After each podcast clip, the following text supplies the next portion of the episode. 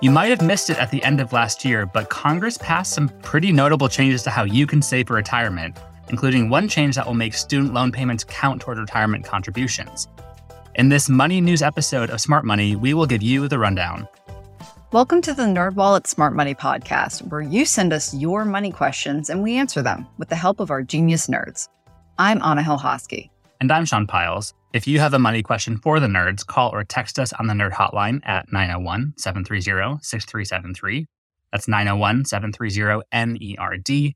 Or email us at podcast at nerdwallet.com. Follow us wherever you get your podcasts to get new episodes in your feed every Monday. And if you like what you hear, leave us a review. Anna, as I said at the outset, a lot of folks might have missed the many changes coming to retirement accounts that were approved by Congress at the end of last year. Can you tell our listeners what's going on? Sure. If you're anything like me, you might have been a tad checked out right before the holidays. So you too might have missed the details on the sprawling federal spending package that passed just before that. The $1.7 trillion bill passed pretty quickly in order to avoid a government shutdown. It also included a provision that will directly impact millions of Americans in the coming years.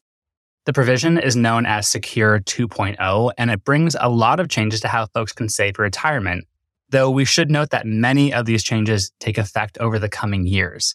Here's what Secure 2.0 will do for savings. One big change is that starting in 2024, employers can base 401k matches on a worker's student loan payments.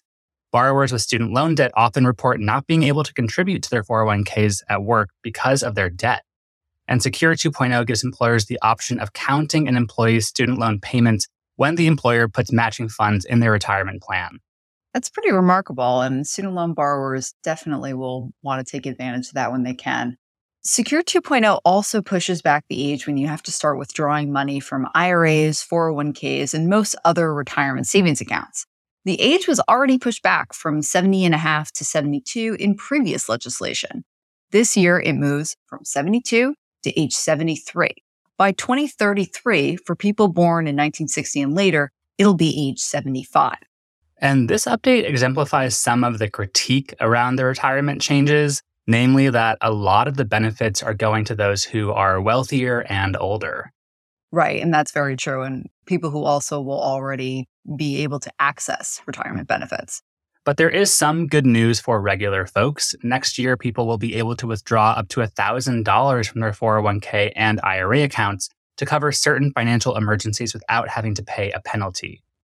Usually, you have to pay a 10% fine on withdrawing from these types of accounts prematurely. One catch is that the money needs to be paid back within three years if you want to make another penalty free emergency withdrawal. In the past year, we've seen consumer savings rates take a nosedive, so this could provide a much needed lifeline to help people cover emergency expenses without going into costly credit card debt.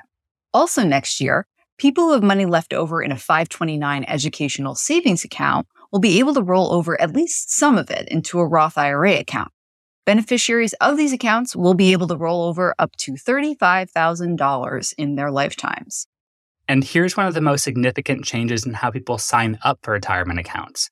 In 2025, automatic enrollment will go into effect for newly established retirement plans. That means workers whose employers launch a 401k or 403b retirement account will be automatically enrolled into those plans. Employers can also automatically enroll workers into emergency savings accounts, which will operate similarly to retirement savings accounts. So, we've just run through a number of changes to how folks can save for and spend their retirement savings. And we haven't even covered every change coming. This is good news for workers whose employers provide retirement plans. Unfortunately, many workers don't, and the Secure 2.0 Act doesn't help them. But beyond what passed at the end of 2022, the new year also ushered in a number of changes to retirement accounts and other savings vehicles.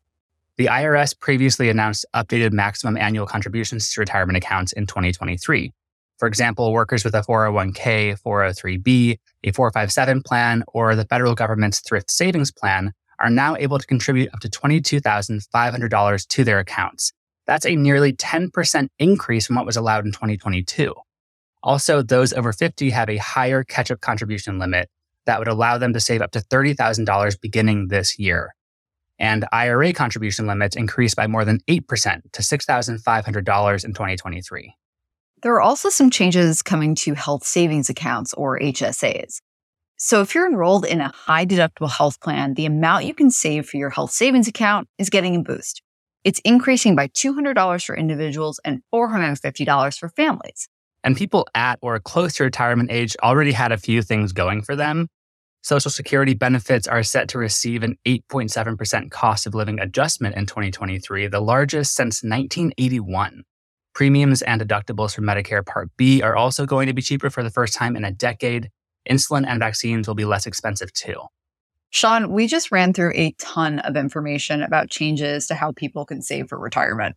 If you have any questions about saving for retirement or anything else money related, really, leave us a voicemail or text us on the Nerd Hotline at 901 730 6373. That's 901 730 NERD.